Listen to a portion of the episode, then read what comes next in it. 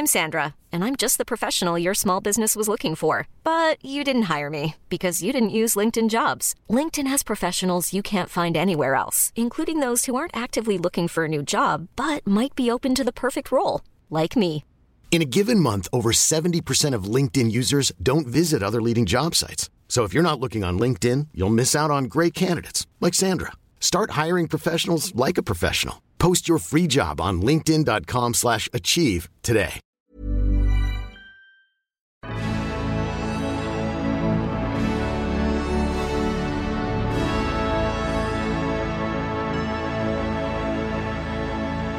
Hello, everyone, and welcome to the Royal Automobile Club talk show in association with Motorsport. I'm Ed Foster, and I'm joined by Motorsports editor Nick Trott. Thank you very much for joining us, and the great Dario Franchitti. Thank you so much for joining us today. Now, we've got loads to talk about. We've got lots of readers' questions, but most importantly, it is Nick's birthday. So, um, thank you so much for joining us on your birthday. I'm sure you have far better things to do, but uh, you're here, and I would sing you happy birthday, but my voice is terrible. So, um, someone, Thank else, you. someone No. else can do that. Oh, this is a great way to spend my birthday, actually. Yeah. I'm very Oh, happy excellent. about it. Very Thank you. Thank you. We haven't started yet. You don't know what I'm going to be asking you. Um, now, as I must also say that this is my last talk show for the club and the last podcast for motorsport. Um, I just wanted to take this opportunity to thank you all for listening. We started them back in 2009, and the first one we got 600 listeners. Uh, despite that, we, we've ploughed on, and now we get about 100,000 of you tuning in every month. So thank you. Without you, these wouldn't have happened. Um, thank you also to Alan, who has been recording these almost from the start. Um, but he's been much more than that. He's been a great friend, a great mentor, and everything I've got right is because of him. Um, and the amount that he's edited out that was terrible, you would be astonished about. So thank you, Alan. Um, You thank would you. thank you also to our guests who turn up a month in, month out, don't ask for anything in return, um, and give us amazing content. So thank you. We're not getting anything. Uh, I was told I, I think Nick's agreed to give you a, quite a big check for this one, but anyway, I'm, I, I won't be here. cup so, of tea uh, and a chocolate biscuit. not my budget. Um, so no, thank you to the guests. It's been an honour and a privilege to to be a part of these. Um, so, and what better way to finish than than with with Dario? So thank you for joining us today. And we should thank you as well, Ed. You've, you've, um, I think you've set the standard actually for these podcasts. It's interesting. A interesting. very to low see. one. no, pat yourself on the back. You have, you have done a really good job, and it's interesting to see some, you know, some other racing titles have, have put a lot of effort into their podcasts recently, and I think that's because of the standard that you've set. So you reintroduced me to motorsport as well, actually via the podcast. So I Oh, think right. you know, and I know speaking to readers, you've you've done that. So you know, we'll miss you, and um, you've done a great job. But onwards and upwards, eh? Yeah, indeed. Well, I, I'm sure I, everyone will see me sort of around and about at, at Goodwood. Um, Doing various bits and pieces, but let's let's get started with the podcast. That's what we're here for. Um, we're not here to sort of tap ourselves on the back too much. Um, Dario, last time I saw you, uh, we were at the Motorsport Hall of Fame down at Woodcote Park. Um, the club's based down there, and you were driving a McLaren M6 up the Captain's Drive, which for anyone who sort of hasn't seen it, it's about four foot wide, um, quite old tarmac, and you had cold tyres. Um, how was it? Um, it was amazing. First of all, it was absolutely brilliant. And the, the good news was the guys from Hall and Hall had really pumped the tires up, and they told me they'd pumped the tires up. They said, "You're not going to go quick around a corner, are you?" I said, "No, I'm just going to try and do a burnout. Is that okay?" They kind of all went, "Oh yeah, yeah, yeah, absolutely." And um, the driveway was just slightly wider than the M6, so when I got it a little bit of angle, it was pretty close at both ends, and it was wonderful. It was a great evening, uh, but the highlight was for me was definitely driving the uh, the McLaren M6 and and seeing Freddie Spencer in a dinner suit on a two-stroke Grand Prix bike. yeah, it was amazing when he when he arrived. He, he brought all his stuff in this massive bag that sort of dwarfed him, and he said, "I- "Is it all right?" I'm not going to try his accent, but he was like, "Is it okay just to do it in my jacket and tie?" I was like, mm, "If anyone can handle it, it's probably Freddie Spencer." So um, yeah, it was, it was good to see him. very um, cool, very in- cool. In, in his sort of helmet colours, but then dinner jacket, excellent. Um, yeah, as somebody said, if James Bond did MotoGP, Yeah. so true. He wore his gloves though as well. Did you know? Yeah, he he had did, a yeah. helmet, gloves. But that's, that's what they say, isn't it? Well, You know, if, if nothing else, helmet, gloves. Yeah, You know? I, d- I did. I um, I should mention Andrew Frankel actually, who the year before drove up the captain's drive in his dinner jacket, but with race boots on. Which Well, that's just that's what Andrew wears. yeah, that's, that's, I don't think what he wears all the seen time. it before or since. It's quite a combination, really. yeah. Um, right. So uh, do we we should get get going, but the um, big news, obviously, Fernando Alonso Indy, and you wrote a great piece for the Motorsport website before he went, where just after the news was announced, um, and you said uh, I, he's not going to tr- struggle with speed, but it's going to be the racing and the traffic. Um, How did you think he did? Brilliantly in the race as well. I mean, his qualifying performance was, was very good. I wasn't that surprised with that. What he did in the race, the way he he sort of he adapted to, to oval racing and adapted to to the, the constantly moving environment because it all depends on, on a place like Indianapolis on in a race where people position their cars relative to yours, and you've got to move that around. And he, he just you could tell he studied a lot before he even got in it. And the first practice race runs they did as a group, because groups tend to form in practice even, and just watching the way he worked through the groups and the, watching his learning process, he's obviously very very smart, but he was a student of the whole thing, and he, he gave Gil de Ferran a lot of credit.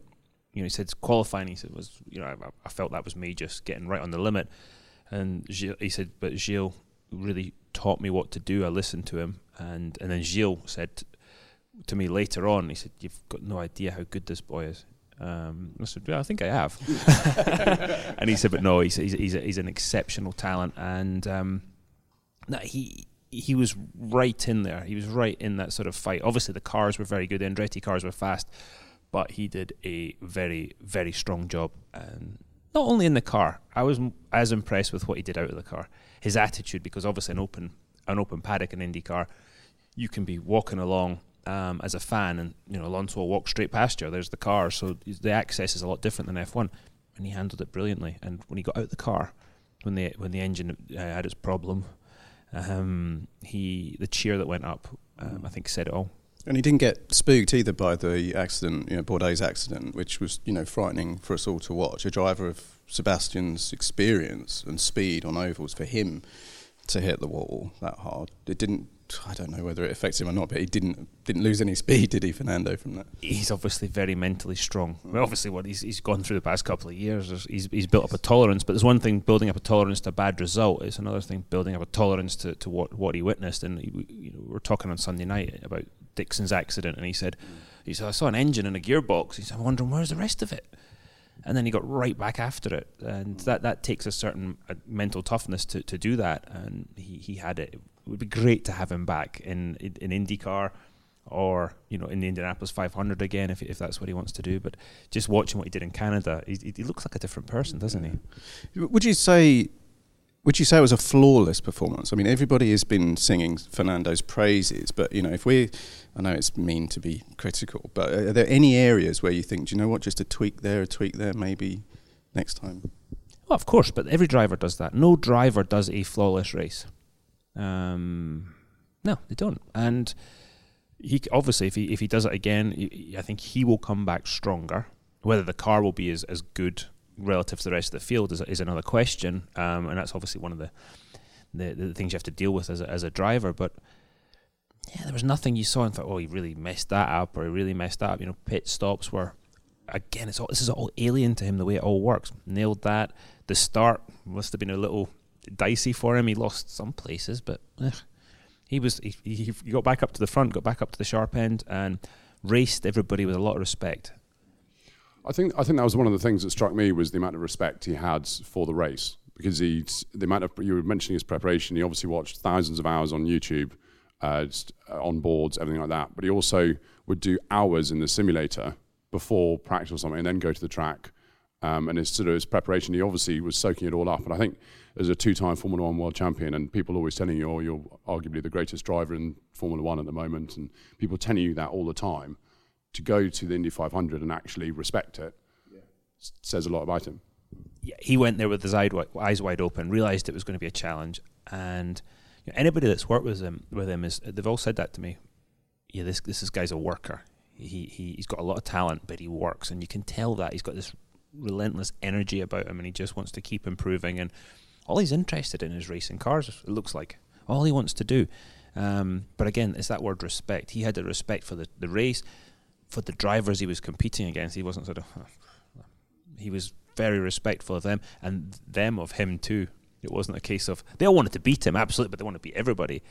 But they, they, you could tell there was this sort of camaraderie went on between them, and it was the fact that he'd come over to do it and um, and became you know one of the I was going to say the boys, but obviously, you know, we had some girls in the race too, and you know whether it was in the bus lot, it, it just it all worked, and it was it was great. And I will say it wouldn't it wouldn't probably have happened in the Ron era. And you've got to take your hat off to to Zak Brown for having the, the, the sort of the vision and the and the balls basically to, to go to the, the, the bosses upstairs and say this is what we want to do. Um, and they were there. Mansour was walking down pit lane during qualifying, and I saw Indy Lal race weekend. so the whole team was was was getting into it. Um, now, sort of since the race, I think Hamilton made some comments about the fact that, oh, well, if you can qualify fifth against people who do it all the time, then that says a bit about the drivers. And then there's been this sort of slight spat between IndyCar drivers and, and Hamilton. Um, what, what's going on there? Is it just a, a bit of ignorance? Or. You know, I was asked this question the other night at um, at the dinner, at the Hall of Fame dinner, um, and I sort of said, you know, well, did it, did Lewis actually make those comments? Well, he hasn't sort of come back and said, no, I didn't make them. Um, uh, it's a la- it is that lack of respect. He has no idea what he's talking about. Um, and at the time, he just qualified the Mercedes 14th at Monaco. well, it wasn't um, great timing, was no, it? No, it wasn't great timing. Um, and, and Lewis is obviously a very, very capable driver. Um, but yeah, it just it, it wasn't a. It, to be you know being a great driver is one thing, but it just was kind of classless comment, and to to to make that comment with no no knowledge of, of what it's going on. And I don't have a knowledge of what it's like to only have to go out and race one mm. person. You know, um, and come second. And come second, exactly. He he doesn't know what it's like to to to race against these guys in Indianapolis 500. Fernando Alonso does. He he he can comment on it and say, "Wow, those guys were good," or "They were better than I thought," or you know what, mm. they weren't that good. That's he can make that comment now because he's done it. And um, you know, Lewis sometimes does that though. He's everybody's got their flaws, and, and, and Lewis occasionally sounds off about stuff he really doesn't know about. Yeah, it was. Uh, uh, if he, I mean, if he said it, it wasn't very stylish, and actually not very stylish for him either, because he does respect the history of racing. You know, it's it, it's clear he does, but uh, I don't know. It, that slipped through the net, I think that one. So um, the only thing I can think of that he should do is give it a go. Yeah, exactly. And he, he, might have been having a bad day too. And trust me, we've, we've all said bad things. But yeah, if if you feel that way, have a go because actually, the, well, maybe not in, in his world, but in my world, that's the prize money is a fair chunk of change. So if it's that easy, come along and have a go.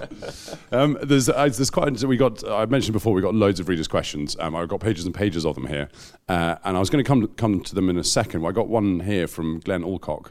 Um, uh, just relating to this, and he said, um, Darry, if you could have had a one off appearance in the Monaco Grand Prix in a front running car with practice time, would you have missed the Indy 500 for it?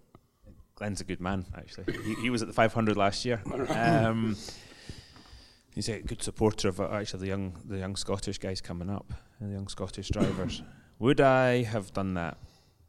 With hindsight, I might have given 06 a skip because the car was never competitive from start to finish. Um, yeah, nah. I mean, I, always well, put it this way: from 07, every time I sat in the car, maybe not so much the last year we weren't really competitive, but 7, 9, 10, 11, 12, we were in with a shout every every time I showed up at Indianapolis. Um, so, no, I wouldn't have given up any of those chances. Again, with hindsight, 06 was a bit crap. Um, I might I might have said okay, um, but the, the 500 meant a massive amount to me, um, and that was the, the, the path my my life went was was over to America and IndyCar. Um, if you'd asked me that question when I was 17, it would have been a much a much different answer. Yeah. And uh, we should we shouldn't really talk about the Indy 500 without mentioning Taku. Um, you know, it's, uh, I can't think of a, a more decent guy. I've never met him, but from what everyone tells me who, kn- who knows him, he's just such a lovely guy. And for him to get that win um, was, was quite special, I thought. Taku's a funny one because he is. He's such a lovely guy. Um, and then you put him in the car, and he's an absolute monster to the to the point of being sometimes just mad. And he goes for gaps that aren't there. And you know, the, the, on Saturday night, he, he, cut across the grass and, and took Dixon out. Um, I've been taken out by him before the restart. Before actually, before the flag was waved, he, he speared into me. Um, we had obviously the coming together in twelve, and my last crash was off the back of his car because his suspension broke. But as AJ Foyt pointed out to me, he whacked it off the wall, broke the suspension, and when I tried to pass him, he hit the overtake. uh, which caused which caused the the, the prob- ultimately accident. But the the other side of him is he's a, he's a really lovely guy um, out of the car, and he did a, a flawless job in Indianapolis in that race. He did a really really nice job. There was times he sort of half made a move. I thought, oh, here we go, and he backed out of it and used his head, and then. You know, as I say, sometimes he, he, he tends to make those those crazy moves. Um, his his um, sort of saying is no attack, no chance. Yeah. and sometimes there's a bit too much Right, attack and yeah. it diminishes the chance. Yeah. Um, there's there's a sort of slightly related to this. Uh, we got a question from Anthony Jenkins um, who says Paul Tracy seems, on the strength of his television commentary role, to have mellowed. Um, he's loose and witty. I never saw him as such in his racing days when he was your teammate. Um, how was he then, and how did you find and how do you find him now? V- PT's always been witty. He honestly, he's always been the fun guy. And when I first came over, before I was his teammate, he was one of the guys that straight away was was nice to me. You know, they tend the more experienced guys tend to, to give the rookies a wide berth and, and just sort of, you know, until they've sort of paid their dues or whatever. PT was straight up, hey man, what's going on? And we we remained friends throughout every one of those times we came together as teammates and everything. And he was always funny. Um, with his commentary role, I think he's relaxed into it to the point he is. He's he's very astute and he's he's he's, he's good value. Um, at the Phoenix race, I stayed with him. My, my buddy Albert and I stayed at, at uh, the the PT's ranch or whatever it is, um, and it was hilarious.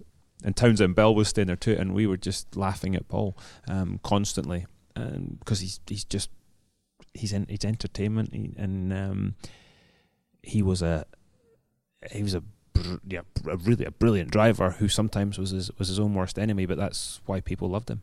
He had a had a chance in a Benetton, is that right? In, Yeah. in F1. and- Tested at Estoril. Yeah. Do, do you do you see why? I mean, having you know raced him, do you see why he got that test? Do you, do you think he had the pace to deliver in, in Formula One? Oh, absolutely, hmm. especially in those early years. I mean, when we when we became teammates, it was sort of '98 was our first season, and I think he he went through a. He he wasn't maybe as sharp as he had been those early years. Um, then he went back and won the the the, the, the, the Champ Car Championship in in 03, but he was yeah. Um, he, he maybe just wasn't as sharp back then. Yeah. He had pace to spare, um, and I will say that with Paul, even in those days when he wasn't quite over a lap, uh, as, as maybe as quick as, as as as I managed, you know, I would start on the pole or whatever. And then 20 laps into the race, you look in the mirror and here he is, and you just think, "Oh God," because you knew, you knew if there was a chance to pass, he would he would do it, and even if sometimes if there wasn't a chance to pass, he'd have a go. Um, but yeah, nothing nothing but love for PT. Um, talking about commentary roles, how are you defining Formula E and your, your role there? Because you've literally just come back from Berlin for the E, e Prix. Um, how, how are you finding it? Because it is a lot of our listeners and readers think it's interesting, think it's something different, um, and a future of motorsport, not the future. Um, and then a lot of listeners and readers um, hate it. I think it's probably the. Yeah. Yeah, it's definitely Marmite with with I think um, you know people who are traditionalists. Some people think, oh, that's quite interesting. Others are, yeah, they do, they don't like it. Um, I agree with you. I think it's a very well put. It's it's a future of motor racing. Is it going to replace F1? Is it going to replace IndyCar? All those things? No, but electrifi- electrification is is a big part of of what we're going to see on the roads.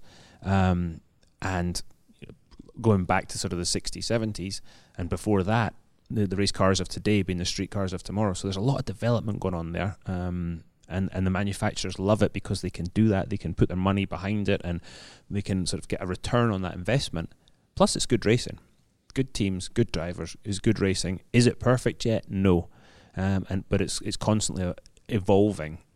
And the, the guys that are running it, Alejandro and those guys, have, are kind of caught in, in, in a bit of a, a tough spot because the manufacturers are like, well, we want to develop battery technology and we want to update our motors all the time, etc., etc. Then you get into sort of a, a, cost war, whereas they're saying, whoa, whoa, whoa, whoa, hang on, calm down. We're going to have a, a you know, one battery for all. We're going to have a spec part because we need to control that. Otherwise, can you imagine the costs of, of, of, of the, the, the increase of, of cost in, in the battery technology? And for an example, one thing they've done well, they've said, look, this isn't an aerodynamic formula. It's fixed aero. There is no aero basically. The, you know, you see people bash a wing off and it still goes as fast. it's mega. The, the, the the tires are are you know it was a Michelin tire. It works in the wet and the dry. Um, they get two sets for the day. Everything happens on one day. They get two sets for the day, one for each car, and I think they should keep that and and not sort of start eh, eh, working with the chassis and all that. Just have one chassis. It's a powertrain formula, and you don't need to be sort of chasing F1. And I think they've got quite a clear sort of vision on that as well. I'm kind of the other way. I'd, I'd, I'd like to see a freedom in battery, the, the development of battery tech, because at this point, in the next three to four years or so, is the crucial point for electrification of road cars. Um, and we haven't been able to genuinely say that there's a road to race transfer in motorsport for quite a long time. And I think we could if if there was there was the freedom in battery tech.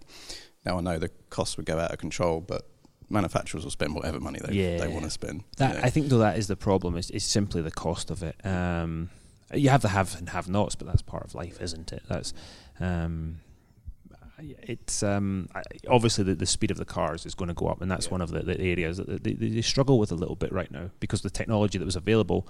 Um, you know, three years ago, two years ago, is, is, is much different than what we've we've got available today. Um, I was mentioning the sort of one set of tyres, but we, we limit ourselves to one set of tyres when we go off with historic Dunlops to uh, some of the race meetings we're doing this year. We can't talk about that. We we embarrassed ourselves the last time out. I think we'll avoid that. Um, I, I need to ask about the, the. You've driven the Formula E car. Yes, Um, do you think the performance of the Formula E car as it evolves could take it away from some of the city street circuits and onto the Imolas and the, some of those circuits? I hope not. I hope it doesn't. Um, I want to see more. I want to see them give them more power. Yeah. Um, there's there's a there's two different sort of ways of looking at it. There's a new battery coming next year. It's going to be more dense. It's um, th- they're going to have more usable energy. So you're going to use that to go longer, or use that to tur- to turn the the dial up. Yeah. I want to see them turn the dial up Absolutely. because when you put them to 200 kilowatts in in qualifying time, they look quite good. They, look, they slide around. You can hear the height, the pitch changes in the engine. Keep cranking up Yeah. because they already they're catching. You know, they're catching a load of slides. There's no grip. There's there's more power than grip in a lot of situations. That's fun. And Yep. right, more power than grip is, and that's that that's the way I, I, w- I would like to see it go because obviously with an electric motor, the torque just ramps up from zero straight away, Yeah. um, and that, that the acceleration of them is really is really something. But part of the, the the the great thing of Formula E is they get to race in places that if we had internal combustion engines, unfortunately, we, we just nowadays not are not going to get to some of these venues. It was uh, it was Tony Brooks, wasn't it, that said uh, a racing car should always have more power than its chassis can handle. Which I, Absolutely. Which, yeah, which I think is um, a nice way. Now, uh, someone mentioned in the office. Um, apparently, you're fronting a campaign to educate drivers on the dangers of concussion at the moment. I wouldn't say fronting it, um, because of my unfortunate experience um, with with concussions. You know, we, d- we did um, something in America with the Road Racing Drivers Club, the RRDC, which Bobby Rahal and, and his team have really re-energized um, over there. You know, guys like Mark Donohue and those guys did it in the in the 60s and 70s, but Bobby sort of started it again, and they have a a sort of a free tuition series online called Safe is Fast. And one of the things we talked about with, with Steve Olvey, who has been my brain doctor for um, 20 years now, pretty close, and he was the the the, the CART um, brain doctor for a long time. Um, so we, him and I did a, a, a sort of a tutorial on that and what to look for and everything. Um, and then the guys in the FIA now have, have started sort of talking about it a bit as well. Um, just gi- giving experience and what to look for um, because it's something that, yeah, if you're driving an IndyCar or Formula One car, WEC, okay, you have an accident, especially in IndyCar, you have an accident. Uh, they basically look and you've got accelerometers in your earpieces, and it says you hit your head so hard. Okay, let's do a concussion test with you. If you guys are racing this weekend and you you, know, you crash the car, God forbid, you say, "Oh, I don't feel very good," but you're not going to have a doctor saying you've hit your head at X G's. You should go and get checked. So it's just to sort of encourage people to what signs to look for and what to do. Yeah, we Dario and I talked about um, this couple of years or so ago when I bashed my head, and it didn't cross my my mind that I had a form of concussion until we actually spoke. You know, because I was quite happy that I didn't really seem to have any after effects around that time. But then, you know, over the months passed, but and Dario said you probably had a concussion. You know, and it's and it's wow, we don't really know enough, do we, about it? You know, we know when we've got a sore knee, or we know. Exactly. And in, in the US, because I've had the problem with the NFL, with the footballers and concussion and, and the long term effects of that, they're learning every week. They're learning more and more and more because the, these players and the players' families are now saying, oh, well, we're there's lawsuits flying around, so they need to figure out, which is Yeah. great for everybody else that they figure out, uh, you know, as much as they can about what's going on. Because uh, rugby's very he's, he's much better on it now.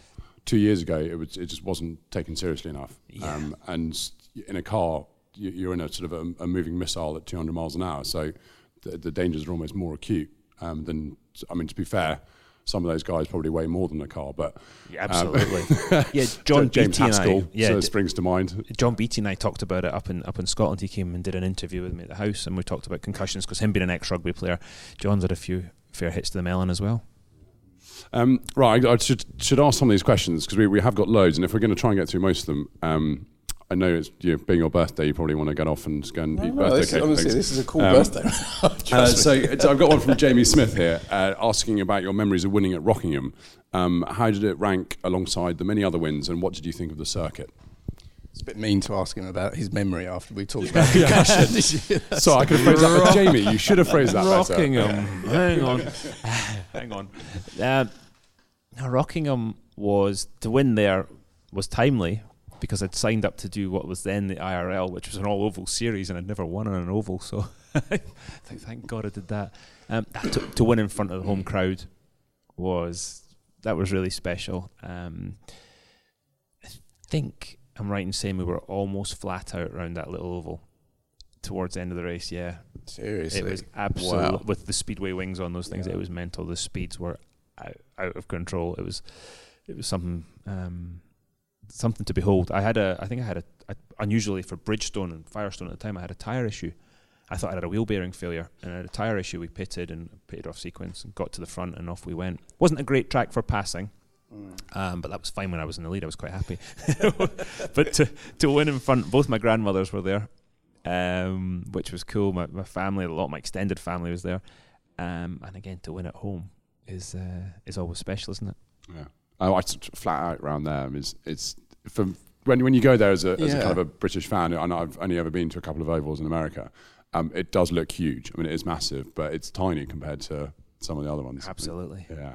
Do you, do you get the, the right foot peeling off the throttle and your brain's going, what on earth are you doing? Right foot, go back down again. We call it driver flat. um, I- like we, we being the guys on the timing stand now, and I'm, you know, my job with Ganassi um, is working with the, the team and the drivers and all that sort of stuff. And you know, occasionally we'll we'll be Max will come in and go, "Yeah, I was flat here." No, you weren't. yes, it was. No, you weren't. Um, yeah, there's there's times that self preservation does take over. Um, we had a situation. 2009, 2010. We test. We raced at um, Loudon, New Hampshire, which is a mile oval. It's completely flat. Well, completely flat. They, they say there's some banking, but it feels completely flat. And it's basically two hairpins, long straights with tight hairpins. And we were able to go flat out in practice. And I then convinced my engineer that if he trimmed it out, I asked the question, I said, if you trim this out and I can get up to the same, if I can get up to a higher speed, then will I have the same downforce that I had before? And he said, Yeah, but you can't lift because as soon as you go slower, you'll be. So I managed to convince myself to bury it for two laps, and it's maybe the craziest thing I've ever done. Um, we got pole position, but th- there was that thing of I am not lifting, and so you end up trying to push the throttle right through the bulkhead because it's the only way you know you're not going to lift. That's that's just extra. The fact also that it was calculated. I know we we like to think, oh, that's just balls out, whatever. But you you'd worked out that the higher speed, more downforce, I can do this. And I trusted my engineer. Yeah, he's. Uh, I think he's as mad as I am. Probably more so. Um, we, we've got a question here from uh, P Dizzle ninety nine. I, d- I don't think that's his real name. Um, uh, Dario, can you please give us a good Greg Moore uh, story that most people don't know? Most of the Greg stories I can't tell you. a Greg story that most people don't know. Um, I don't know if they know the bus trip story. So we we um 98 98 um mid mid Ohio 98. So we were Greg, Max, myself. Greg's like, right, we're going to take my bus because we all had motorhomes at the track. It was you know, these 48 foot buses or whatever. We're going to we'll drive my bus from Mid Ohio to Road America to the next race. Max and I, yeah, mega, mega. None of us had driven the bus before. Um, so we'd swap shifts, we'd drive along with it. and one would would literally as we were driving, one would walk out, the other would walk into the driver's seat. My stint was through the middle of Chicago, um, but as as it was going on, as this trip was going on, I was renegotiating my deal with Barry. Greg was trying to get out of his player's contract to go somewhere else, which we later found out was Penske, and Max was trying to negotiate with Bobby Rahal. So we'd be driving along, and if you were in the driver's seat, it'd be like, phone would ring. Yeah, hang on, hang on. Um, can you can you take the wheel? Get out, and you, they would go back to the, the bedroom in the bus, close the door, and they'd have their we'd all have our negotiations, and come back. You all right? Oh yeah, yeah, good. Who was that? It's my mum. and it was so funny because we're obviously great pals, but we were, you know, we're rivals too. Um, as it happened, Greg had to, to wait a year, and obviously tragically didn't didn't get to drive that Penske. Um, Max got his Rahal deal, and, and I got my pay rise from Barry. and, and at the time, everyone just thought they got on with their mums really well. exactly. You're very respectful to your mum. so nice that you have that relationship. Um, uh, uh, Ed Berg's asked quite a lot of questions, um, and there's there's one here that I quite like. Uh, you I was wondering, sort of, what would you say your driving style was most like? And he's put brackets hint Rick Mears. Oh, I'd love to be compared to Rick Mears. Um, I think in, in, IndyCar, Rick Mears is known as the Rocket, uh, and Rick, while he was smooth um, and incredibly intelligent, and still is. I spent a day with him and I learned all this stuff. I thought, crikey, could you could you not have worked with me? I'd, i might have won some more races when I did stupid stuff. Um, but Rick really loved a, a, an oversteery car and could handle it. I was up until late in my career, I didn't like that, and I, I managed to develop a style to, to, to on the oval to drive an oversteery car. Um, I don't know who I would compare it to. Um, Jackie taught me a lot. I'm not saying I'm anywhere near nearly as good as Jackie Stewart, but Jackie taught me a lot. That, that sort of smoothness. Um, you know, some guys were always on edge. Um, for me, on a road course or a street course, you, if if you watch the in car, I think it was very difficult to tell whether I was on a warm up lap or a pole position lap because I did put very minimal inputs into the wheel and I braked softly and all those things. So I, I think I had quite a quite a, a, smooth, relaxed style on the oval. Again, smooth, but I, I, I developed a, a, a technique and I've developed a style where I could handle a, a car that was was oversteering. It's interesting. Uh, I mean, obviously, your brother Marino is a hugely accomplished driver as, as well. Would you say there's a kind of a, a, similarity in, in your styles? Is there like a genetic similarity in the way that you, you, you guys drive? Yes, there is. Um, I think your driving style comes from what you how what you grew up driving. So right. the way my dad set up a kart when I was ten, I think really that, that that set the tone, and I had to. If I was going to change that style, I had to consciously change it. Um, yeah, Marino and I's style, bizarrely, and our feedback is very, very similar. We were at Daytona, and we did. We'd never driven together, mm. and we went out and we blatted around, and um, we came in, and the guy guy's like, "Oh my god, it's identical." Mm. The way you approach a corner, the way you brake, the way you release the brake, the way, everything about your throttle inputs, they're identical. He said, "This is bizarre." And uh, my mum has often said, and my sister Carla, that we share a brain cell. So it's possible. it, it, possibly might be. Uh, it might be true. Yeah. On, on, the the Marino subject, we did. Um, I don't know if I told this last podcast. We did um, Petit Le Mans, hmm. and we were teammates there. And I, by that point, won a, you know, a few Indy car championships and a couple of five hundreds and Marino was going very well in the in in the uh, the sports car one Petit a bunch. So it's like, okay, this is great being your teammate, but I want to be quicker than you. and he was quicker than me. Um, on one lap, on multiple laps, through, especially through traffic, he was quicker. But they gave me some new tires. I thought, right, I'm going to show you. So I went off, warmed the tires up, went hauling down into turn one at Road Atlanta, which in in that P2 car was a brush of the brake down one, hard on it. Well, it's got a dip in the middle of the corner, and as it's compressed, it snapped into the biggest oversteer. And I've all arms and elbows, and I managed to, to somehow, through pure luck, not crash, and it's gone down the grass. Come in, I'm like, yep, coming in. So I come in, and they've had live camera back to the pits, and as I come down the pit, Marino is leaning over the wall, applauding. Thanks, bro. Thanks, Marino. Yeah. Brilliant. So you were sort of talking about an oversteery car there and things, um, which I, um, I, I just find it sort of a weird thing doing you know 200 miles an hour and dealing with oversteer. Um, Yeah, it's the 240 when it's oversteering. Yeah, it's really. um, so there's a question here from uh, Rafael Perez Diaz. Um, and he heard you once mentioning doing a four wheel drift in a champ car at Indy being the only way to, to be really fast back then. Um, how on earth was that even possible? I, I second that. Um, and why wasn't this part of the conversation on the sort of specialized media and things? Because he didn't hear it mentioned anywhere else or, or see any of it. Well, why wasn't it part of the conversation? Because at that time, you don't want anybody to know what you're doing. Basically, the only person that knew what I was doing was was Scott Dixon because he was doing exactly the same thing, and it was it was the, the sort of the last generation Indy car actually, as opposed to the Champ car, um, because they had less horsepower in the Champ car, so you ended up setting them up much more aggressively, and really in yaw a lot of the time. So you'd come up to turn one at Indy, and if the wind was in the wrong direction, which it generally happens to be, for turn one, you would have to back it in, and as as you would basically. Imagine you're going down the straight, you're turning right the whole time because of the stagger in the tires and the offset of the, suspe- the hmm. suspension, but the offset of the setup.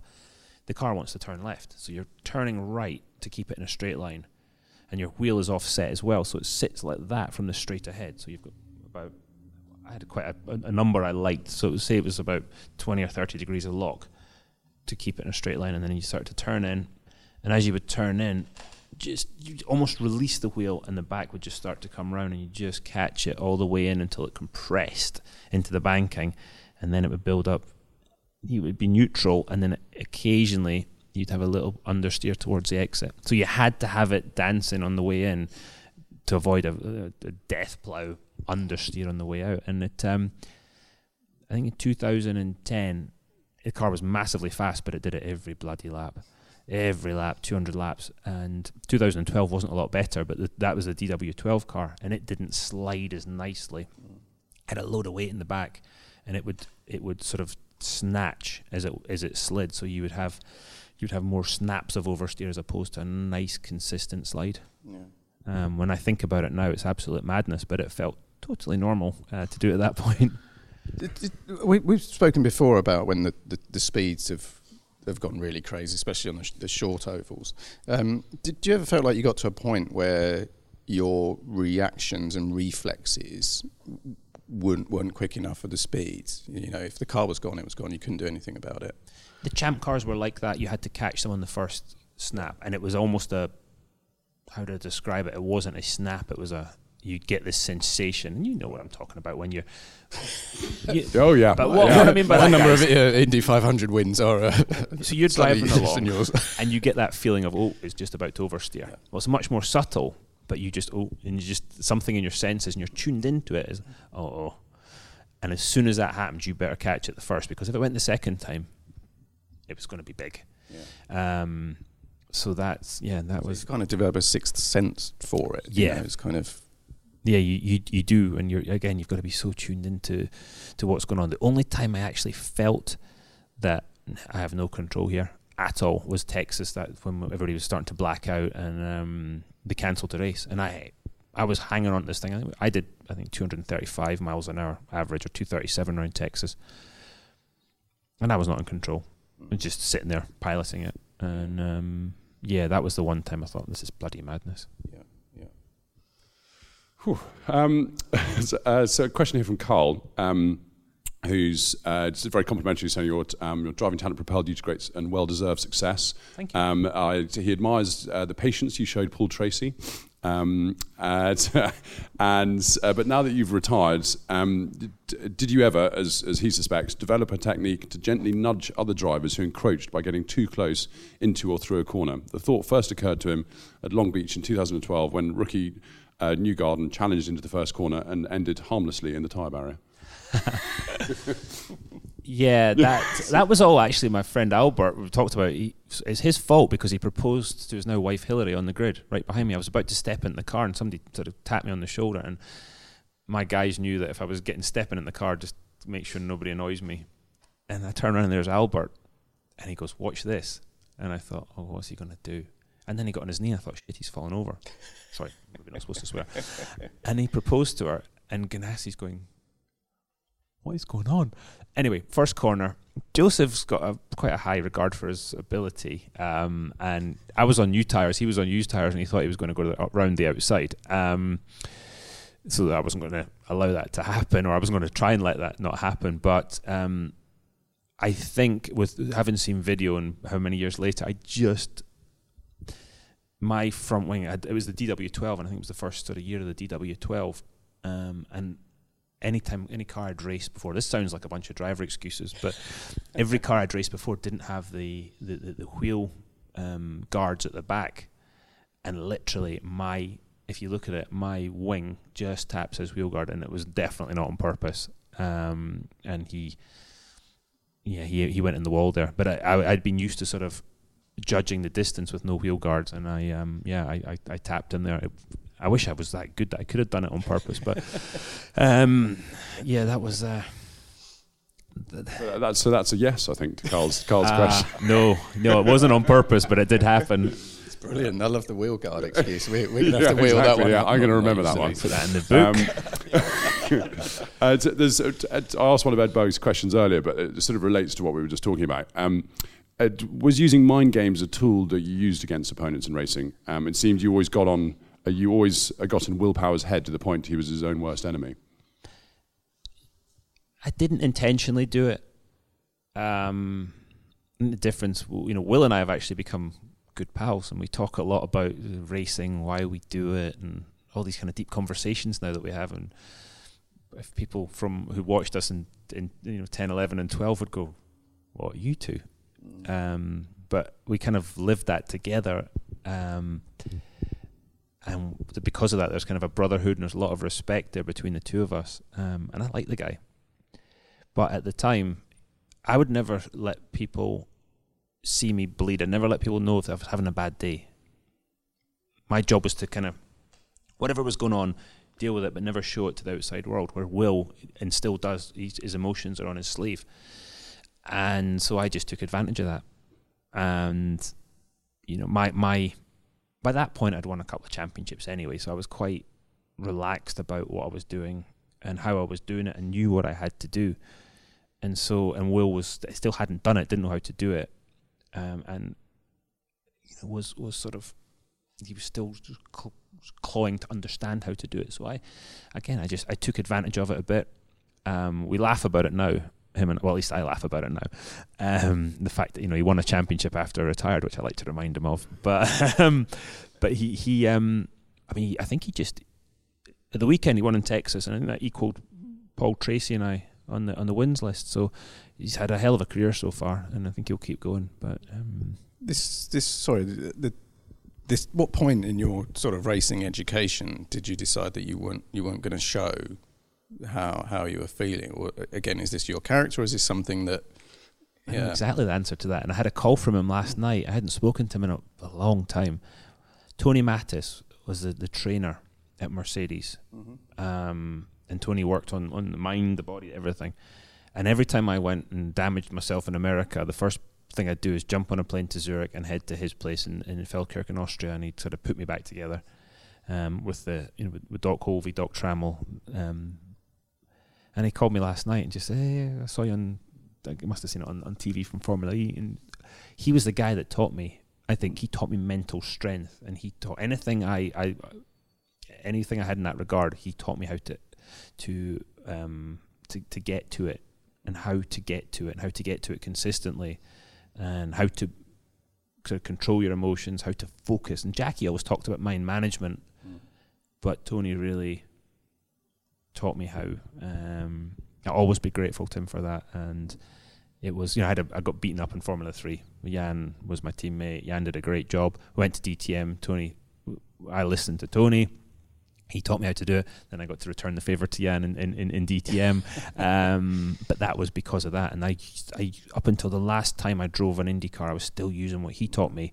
And I like to try and help the guys I'm working with today with that, with, the, with that same advice. How d- I mean, how much time you're talking about the guys that you, you're helping? How much time do you spend on the sort of the mental side? And because it's, it's obviously it's such a big part of racing, um, but it's very hard to quantify. Um, It depends on the driver. You know, with with the four drivers, with, with each one needs a little something different. Um, Dixon Dixon's very mentally strong, so Dixon and I just kind of we we more chat about. We, we sort of we, we have these conversations to, to to get his mind working about what's going on with the car and stuff, and just like we used to do when I was driving. But obviously, I'm not driving now, so it's not a case of a score You need to do this. Or have you thought? It's like, hey, have you thought about that? Um, just to try and be an extra teammate for him, really you know, Tony gets very emotional, so with Tony, it's more keeping him calm. Um, Charlie, it's just sometimes getting the focus there, and then with with, with Max, um, Max has shown incredible mental toughness this year because he had a really bad test at the start of the season, and everybody was worried. And then he went and led 50 laps at Indianapolis. It was like, yeah, okay, that a boy. And he's just shown a toughness there. And you know, with Max, it, it, it depends day to day what, what, what he what he needs. But it was it was a lot of times trying to access that that inner hunger, and he bloody hell, he's found it. I'll tell you, and it's great to see.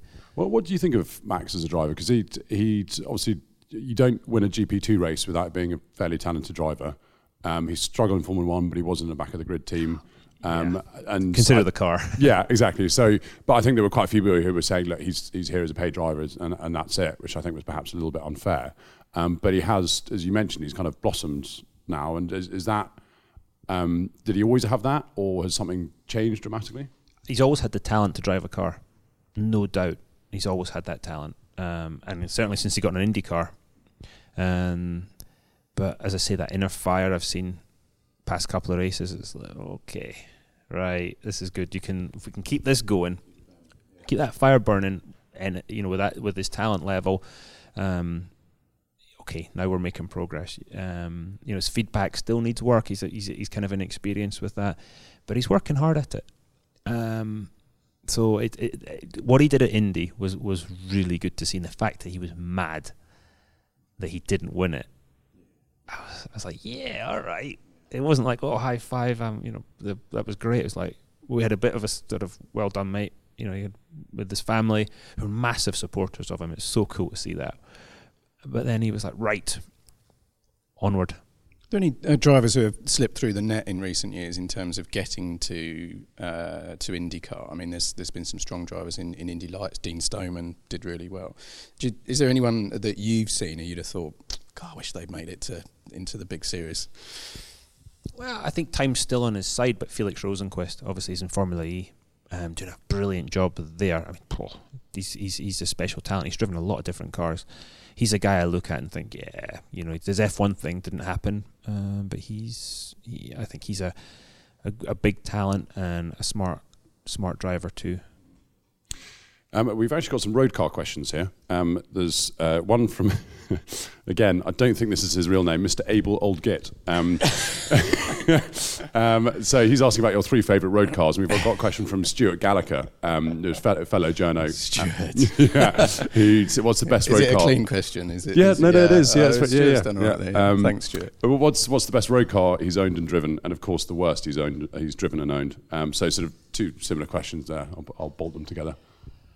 Okay, three best. I mean, Nick knows my, my, my taste in cars, I think, as well as anybody. Um, oh, three that I've owned or three that I would want to Let's own? go the latter because it, it frees it up a bit. want to own. Uh, my, my Carrera GT, um, I just, I love it. I think it's the, oh, it just, it does everything for me. The, the thing is, three cars is tough because I, I could endlessly collect cars. You know, people say, "Oh, you know." What do you mean could? fair point. Fair point. It is a weak spot. Um, yeah, the Carrera GT. Uh, I'd like uh, Daytona Spider um, with suitable modifications. You can play around with them a little bit. Um, Joe McCarry's done that with his one. It's pretty sweet. And I don't know. He, uh, oh, we've got the Carrera GT in there. Uh, It's so Not just tough. any Carrera GT though, is it? I mean, and, uh, I, I believe that if if you listen out at certain times, you can hear his Carrera GT start up. Pretty much wherever you are in Europe, you can, you can hear this thing start up. What, It's- what, what have you done to it? To um, some subtle. Well, just took the silencers off of it To- because it's got this. The Carrera GT's got this massive silencer box that weighs I don't know seventy pounds that sits behind the rear axle, right at the back of the car, and the Carrera GT is known for being a little tail happy. Um, and it sounds amazing as standard. And I thought, well, if if that's good, then more of that's going to be even better. So we found this exhaust where they, they put some. All it's got is two little resonators and no silencing at all. So seventy pounds gone from the back of the car, and uh, yeah, it sounds like a, a V10 F1 car. Amazing. It's a So, so- says, says the man who commentates on Formula E. yeah. and I'm going, and I, trust me, I'm going back to Scotland this week, and I'm going to get it out, and I'm going to make some music. It's it's so much fun. But on the other side of things, I have I got a, a new NSX that I smoke around London in. In in uh, you put it in quiet mode, and it's it's in hybrid most of the time. It's like you run around in electric motors, and as a Scotsman, and you'll appreciate this, the fuel gauge doesn't go down. it's mega. That is quite good, actually. I, I like that. I've, I have a number of stories that I could I could share from a car of the year that we did a few years back when, when I was with Evo. Stuart Stuart Gallagher was on it as well. Um, I'll I'll save some, but there, there's one one memory that, that I'll never forget as we were driving along this same bit of road doing some photography and Dario was there, Marino was there. We had a Camaro. Was it a Z Z Z twenty eight? The Camaro, the one that, I dr- yeah, the, the crazy one. Yeah, the crazy Camaro, which the front tyres were 305, the front tyres were 305. Um, so we're doing photography, you know, trying to be grown up and sensible and everything like that. And then Dario disappears off with uh, Marino. I go off in something else, a hot hatch or something, go up the road, go over a crest, coming in the opposite direction. Dario Marino. And uh, I just, these, these two look like schoolboys, just absolutely laughing their heads off as this thing was kind of just yeah, just just slightly above the surface of, of the ground. it was a very Um, aggressive bump. It was it was a very bumpy road, I have to say. Yeah, um, but I just I, I nearly went off the road laughing at these Oh these two God. coming the other way. It was, that was, it the was fun, hilarious. wasn't it? Yeah, We were serious journalists, though. We were having a very serious uh, time. And Yeah, it was yeah, it was all, all for the benefits of the uh, car of the year test. North. Coast 500. What North a, Coast 500, absolutely. Yeah. What a road. Got to get back up there this year. Yeah. I still haven't done that, which is what I've kind of. I think I've driven all the roads separately, but just never done it all all in a one. Stunning. Yeah. Wonderful. Stunning, yeah. Wonderful, yeah. Um, so I'm just going to turn to the world of sports cars because I also haven't talked about it too much. Um, Tom Allen here is asking how close did you get to driving at Le Mans, and then below that, someone commented saying uh, Porsche 919 2014. 2015, I think it would have been. Right. Yeah, Okay. yeah. um, nah, it was there was no contract signed, but um, I'd gone I'd gone to to Weissach in 13, early 13 actually. I'd gone there to um, to well because I got to go to Weissach, and uh, Don't need an excuse. exactly. Um, so I went and, and was chatting with Wolfgang Hatz, who'd be who'd become a friend, and and and um, Andreas and, and the and the guys running the teams there, and it was just. I mean, they didn't even have the, the simulator up and running. They had an LMP2 car in the corner that were starting to test parts on. It was very early days, and um, Webber and I had talked about it quite a lot. Sort of saying, oh, "Would you fancy doing that?" Oh yeah, I'd love to do it. Yeah, okay, well let's. And we sort of, I guess, made it happen. Um, and it looked. I wanted one more year to do another go at Indy in 14, and they wanted some some time to sort of work out what their their programs were going to be. But we said, right, 15, we'll uh, let's let's work towards that. Let's get it done. And um, unfortunately, the crash happened, and and that was it. But to to to race at Le Mans would have been fa- fabulous. I mean, I look back and I think think of all the cool things I got to do, more than I ever thought I would. But to race at Le Mans would have been would have been something special. Went there last year, um, watching Marino and Dixon and those guys. Been there a number of times now, and it was just a great race. And uh, up, in my opinion, this is my opinion. People say, "Oh, it's up there with Indy 500 in, in, in terms of uh, how cool it is." Yeah. It is. I mean, it's the atmosphere at Le Mans. I can't speak for Indy because I. Um, Got to come over. yeah, I, I had. I still. Had, it's on the bucket yeah, list. I know, Um, we, we just need to go. Yeah, yeah, I've never but been. Le, but Le Mans is is special because it's kind No of a, doubt. it's, it's a yeah it's, it's so much more than the race. It's um it's You great. know, and th- that's one of the, the things when I look back and I think of you know two two wee boys in Scotland. We because he's just short. We because I was younger than him was McNish and I, and we sit and, and to think that we, you know, I was fortunate enough to win three five hundreds. He he won three Le Mans, twenty four hours, and you think and look back and go, "Phew, how how how how lucky were we to to get to do that? And um, yeah, it's um, that, that that that those are the fun sort of things to when you get to reminisce about stuff like that. Um, I talking about sort of reminiscing and and fun things like that. Uh, it's, have you got a book coming out? Because there's quite a few questions here talking about when when it's coming out. There's one from um, uh, BD Phillips, and uh, they're asking sort of how the book is coming on, but also uh, where you're up to in your back editions of Motorsport magazine. I think you're I think you've got the full complement, haven't you? I haven't got the full compliment You know, your yet. poor I'm gonna wife. go. She's got Um, houses filled with it. yeah, I'm, I'm in the process of building a new garage just now, and there'll be lots of space. um, and you know, Nick Mason's my hero in so many ways, but he has got the full complement of motorsports, auto sports, God, he pretty much everything.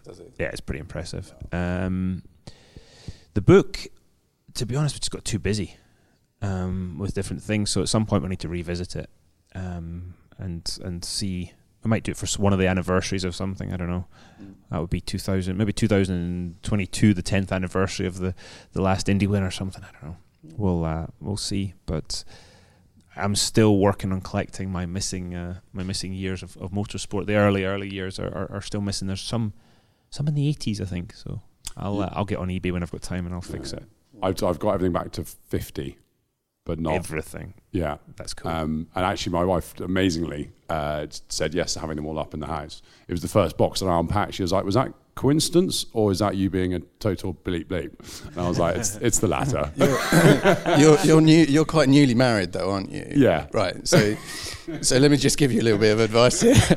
if if she said okay to that, something's coming from her side. Okay. there there'll be an expectation, you know, Right, okay. a little bit further down the line. Okay, Okay. excellent. So just Thanks be for the careful. what you sage advice. Yeah, Yeah. No worries. Um, anyway, uh, we, we, are, we are slowly running out of time, um, and we got uh, another. Uh, I'm not sure this is his real name, um, Silverstone Lewis. I, yeah. Um, so he's saying uh, he loves uh, when you're on the podcast, uh, always fascinating. Um, he's talking about the synchronicity of many things that that have to happen in order to win a race. Um, can you talk about one of your favourite wins when that synchronicity was very apparent, when everything just clicked, and um, you felt the energy and see with your car, your crew, the race, and everything like that? this is kind of a sick one, to be honest. Was- and the reason it's popped in straight into my head is that I was, we were in Detroit. We were pitted next to Marco Andretti, um, in his pit, and, and Miller, the guy I'm going to mention, works on Marco's car. Um, Miller worked for Greg as well, so I've known Mike for a long time, and I think it was Pikes Peak, 2004 or five. Anyway, I came in for a pit stop, and I think I was leading. I came in for a pit stop, and I went in a little too hot, and I hit him, and I broke his leg. And he got up, he fueled the car, lost hardly any time, fueled the car, then proceeded to sort of pull the, the, the fuel probe, which weighs a ton, pulled the fuel probe, sat down on the pit wall as if nothing had happened. We went out, and uh, he turned to one of the mechanics and said, "Can you uh, get me out of here, please?" He said, "Because I've broken my, I think I've broken my leg, and if the officials see that, we'll get a penalty." And so they kind of carted him off, and um, there was no penalty, and we won the race. And that just to me, there's so many things go into a race of um, you know all the teamwork, all you know, building the car, building the engines, all these millions of things. But that show that just to me shows that it, there's a million moving parts, and it's but it's about the people um, who you're you're in the trenches with that make it happen. Yeah. Um, so I think as a sort of final question, um, we, we can't we can't do a podcast with you without mentioning uh, Jim Clark. Um, so- and this one's quite a nice one because obviously next year is is quite a big anniversary. Um, uh, what would be the perfect day to commemorate Jim Clark? Um, what would what would you want? What would you be? What would you look for? Perfect Jim Clark day um, would be probably be in Scotland, get up in the morning, jump in the uh, the Cortina, um, blat it down to Duns, have a wee walk around the, the, the soon to be newly expanded Jim Jim Clark Museum. Um, if you haven't donated yet, please do so. We're looking for funds to expand it. It's going to be mega. And then go to Chirnside, pay my respects, and probably head off to somewhere like Oulton Park and take the. Andy Middlehurst has got the, the 43 with the, the H16 in it, and he's done such a beautiful job with that. Have that there, maybe the one of the 25s, and of course the 49, um, which is in the country right now. Is it? It's in the country. It's in the UK, and take some laps around Oulton, I think, or or down to Goodwood, and and do the exact same thing there, and and and just then have a meal with a bunch of his you know his friends, and obviously I have JYS there, Bob Dance, those type of guys, and just have a few drinks and tell some stories. Sounds like a great day. I, I think um, we've just nailed your next year's cover for you, know. I think we have. Yeah, there we go. Yeah. Well, Um, well, that'll be a great tribute. yeah. Wonderful. Yeah, tribute. that'll be amazing. Yeah. Um, Nick, thank you so much for joining us on your Thank you. birthday. Dario, thank you so much um, for being here for the for the last podcast and so much insight. Um, it's been great as always. Can I just say thank you? No, These have been so much fun, and uh, you've put your heart and soul into this, and it's been uh, to listen to them. Never mean being in them, to listen to them and from different parts of the world on flights and everything. The entertainment for a, a race fan like me and a, somebody that loves the history. Thank you. They've been they've been cool. That's, thank you very much. That's very kind. Um, thank you to Alan, um, who's been here sort of pretty much from the start after our sort of disastrous attempt at recording these ourselves. Um, Thanks, Alan Alan. stepped in and turned them into uh, something much better than they deserve to be. Um, I won't see you next month. Uh, all these guys will. Um, there'll be a new presenter, will probably be a lot better than me. Um, I won't. So, uh, good morning, good afternoon, and good night. Bye bye.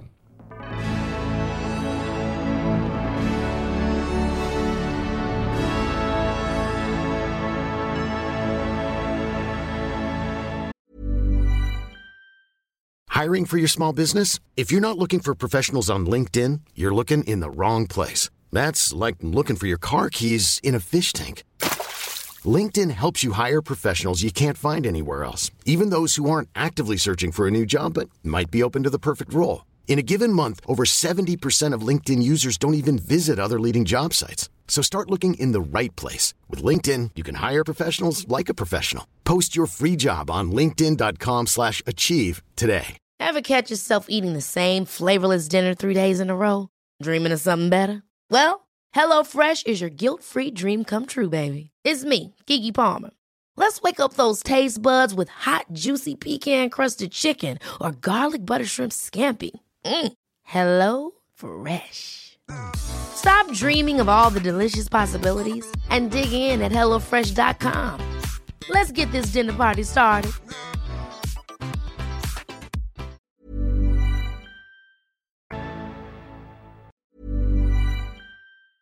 Ever catch yourself eating the same flavorless dinner three days in a row? Dreaming of something better? Well, HelloFresh is your guilt-free dream come true, baby. It's me, Keke Palmer. Let's wake up those taste buds with hot, juicy pecan-crusted chicken or garlic butter shrimp scampi. Mm. Hello Fresh. Stop dreaming of all the delicious possibilities and dig in at HelloFresh.com. Let's get this dinner party started.